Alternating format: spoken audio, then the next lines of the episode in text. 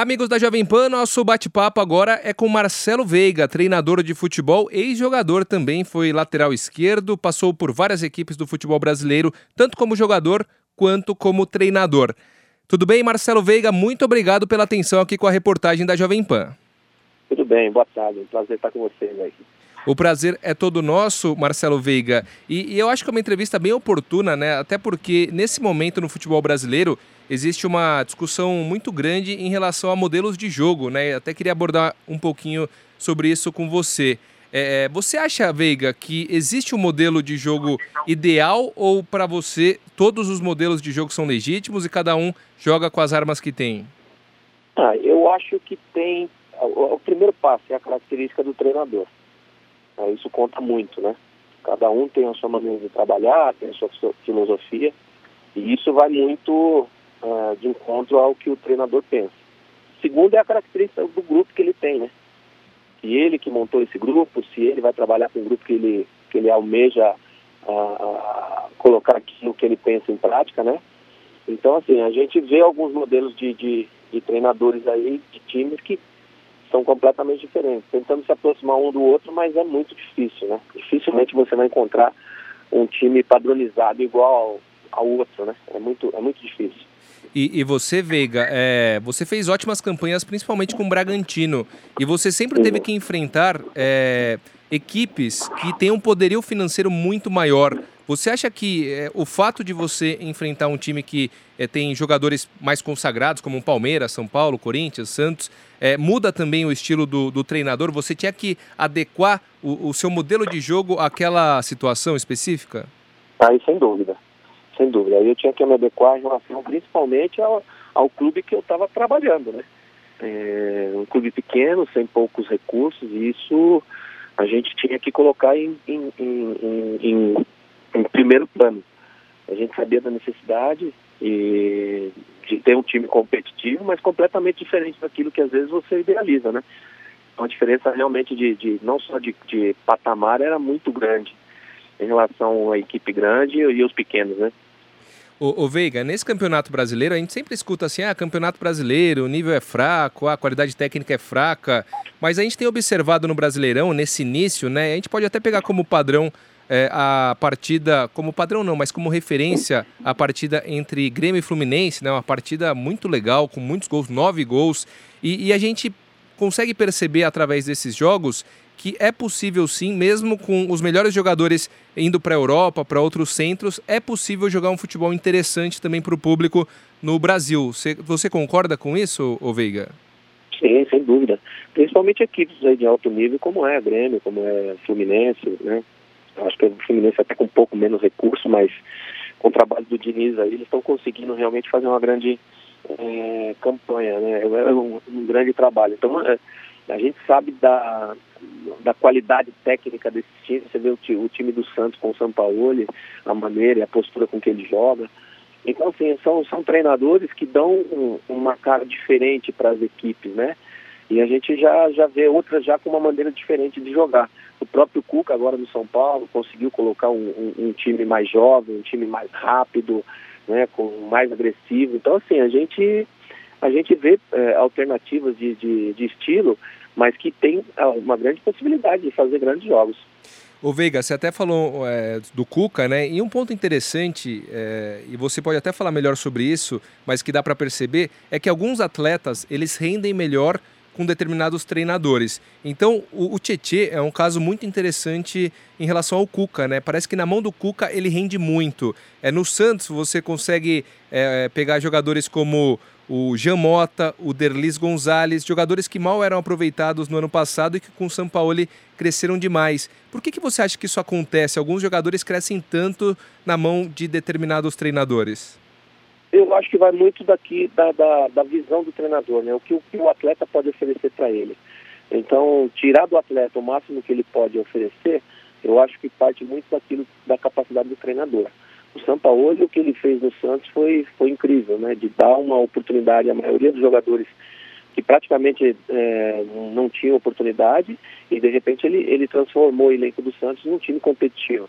A mesma coisa com o Cuca, né? O Tietchan eu tive a oportunidade de trabalhar vários anos no Bragantino e, a, e, e muitos jogadores saíram com essa condição, né? Paulinho, Romarinho, é, próprio Felipe Zagueiro, uh, nossa, vários, Bills, atacante. Então, assim, o, o, treinador ele consegue ter uma relação de confiança com o atleta que, que é, é, acaba é, tendo um, um, uma evolução no trabalho do, do jogador. E, e, trabalhando, é, e esse pessoal né, trabalhando alto nível aí fica muito mais fácil, né? Porque o rendimento é muito maior. Então, assim, eu, eu acho que aí é, é um pouquinho a mão aí do treinador, né?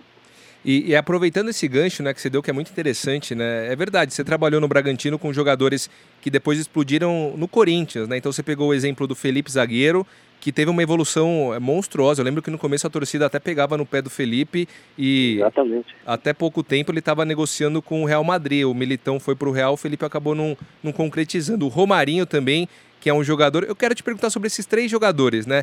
É, primeiro, o, como que você enxergou essa evolução do Felipe, de criticado no início a um dos principais zagueiros do futebol europeu? Então, rapaz, a, a, o Felipe eu peguei aqui na quarta divisão. Isso aconteceu também com o Paulinho, né? O volante que é, seleção brasileira e tudo mais. E, e o próprio Romarinho são jogadores que de divisões, divisões é, inferiores. E, e a gente observou uma qualidade e um potencial nesses atletas. Com, na competição que eu utilizei o, o Felipe, eu jogava com três zagueiros, né? E ele é um jogador muito rápido e por cima muito bom de bola, bola aérea.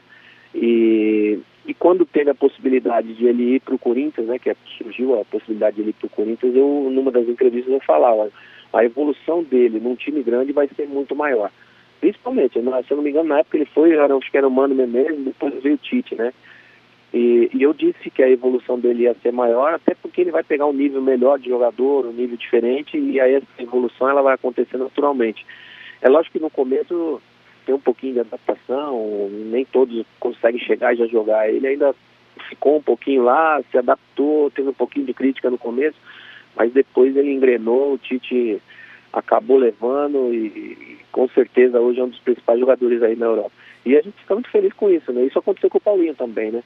Eu peguei o Paulinho no Pão de Açúcar, na quarta divisão, e, e ele ficou apenas oito meses aqui no, no Bragantino, aí vice-artilheiro do Campeonato Paulista, um time pequeno, e, e, jogando como segundo volante, você imagina, né? Aí ele acabou também se transferindo para o Corinthians, e a evolução dele foi impressionante, né? E o próprio Romarinho, que aconteceu de, de sair daqui do Bragantino, a gente estava concentrado para jogar contra, os, contra o São Caetano, nós chegamos no estádio, fiz, fiz, a palestra, fiz tudo, mas a gente chegou no estádio e o presidente me comunicou, o Romarinho foi vendido. E, e o Corinthians quer, quer que apresenta ele lá, né, é, agora nessa, nessa a possibilidade de apresentá-lo, né, e já na, na quinta-feira. Aí eu falei, ou joga, ou, ou quem você acha melhor jogar, não joga? Aí eu falei, ah, não, não joga. E eu não deixei ele jogar contra o São Caetano, ele acabou se apresentando. No domingo ele jogou contra o Palmeiras, fez gol. Na quarta-feira entrou contra o Boca no, na Libertadores, também fez o gol decisivo. E aí as coisas aconteceram, né? Então são jogadores que a gente vê qualidade, mas um time grande, a evolução era muito maior, até pelo nível que eles enfrentam, né? Que legal. E, e, tem uma coisa interessante que o Flávio Prado costuma falar bastante aqui na Jovem Pan, Marcelo Veiga, é o seguinte, o Romarinho, ele, ele não tem, é, não, nada faz diferença para ele. Se ele tiver na bomboneira completamente lotada, ou se ele tiver jogando uma estreia de Campeonato Paulista, um jogo com pouca torcida, ele leva da mesma forma, ele não treme naquele né, negócio. O Romarinho tem não isso. Sente, né? Ele não, não sente. sente, né, Veiga? É verdade, é verdade. Até pela característica dele, né? É um jogador é completamente extrovertido, né? É, qualidade técnica dele é muito acima da média, no meu entender. Quando ele chegou no Bragantino, ele era muito preguiçoso em relação à recomposição, principalmente a parte tática, né? Peguei muito no pé dele. Que legal. E quando ele foi para o Corinthians, ainda até passei algumas informações para o Mauro na época. Falei, Mauro, ó, pega no pé que ele é, ele é meio danado para recompor. Mas aí pegou, a, a, o Tite pegou a manha dele rapidinho, né? e aí foi um dos grandes destaques do Corinthians. Mas ele chegou, ele chegou, com a qualidade técnica dele é absurda. Mas a recomposição dele ainda tinha um pouquinho de dificuldade, a gente corrigiu bastante, ele fez um baita campeonato e aí o Corinthians despertou interesse no Corinthians, e onde ele acabou fazendo diferença. É o que você disse, né? É um jogador que não sente o jogo. Um jogador muito frio, cara, impressionante. bola cai no pé dele, daqui a pouco resolve. Não tem como.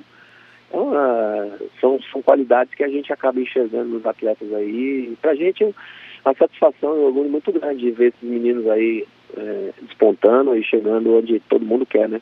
Mas olha que interessante. O próprio, o próprio Rodriguinho, o próprio Rodriguinho esteve aqui comigo também no Bragantino. É verdade, é verdade. É, o Rodriguinho, cara, eu tirei ele do. Ele estava jogando futebol de salão, ele tinha sido afastado do, do time é, do ABC de Natal, tinha sido afastado por causa de, de bagunça, sei lá o que aconteceu. e aí a gente eu acabei trazendo ele para cá e acabou hoje sendo um dos principais jogadores do futebol brasileiro.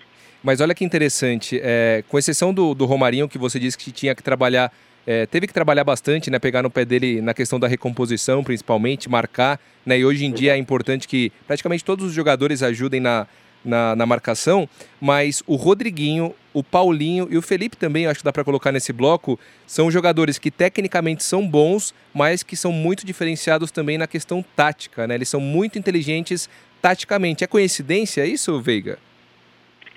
Não, assim, uh, isso é o que eu, te, eu, acabei de falar. É, é, a característica, é o que faz com que uh, você vá buscar jogadores que vão te oferecer essa possibilidade. Quando eles chegaram aqui para mim, o Paulinho, a parte tática dele é, é impressionante. Ele já tinha essa natureza de ser um cara obediente taticamente. O Rodriguinho já não. O Rodriguinho já era mais articulador, o próprio Romarinho também né? Mas o Felipe zagueiro não, também já era disciplinado na parte tática. O que você pedia, ele procurava fazer. Então, são jogadores que com a característica e aquilo que a gente via é, é, de qualidade neles, o, o, o, resto foi fácil, foi correção, né? Então você vai corrigindo, vai mostrando para eles o caminho, porque o atleta ele vai, ele vai fazendo aquilo que, que acredita, né? Então se ele acredita no que você está passando para ele, automaticamente as coisas acontecem, né?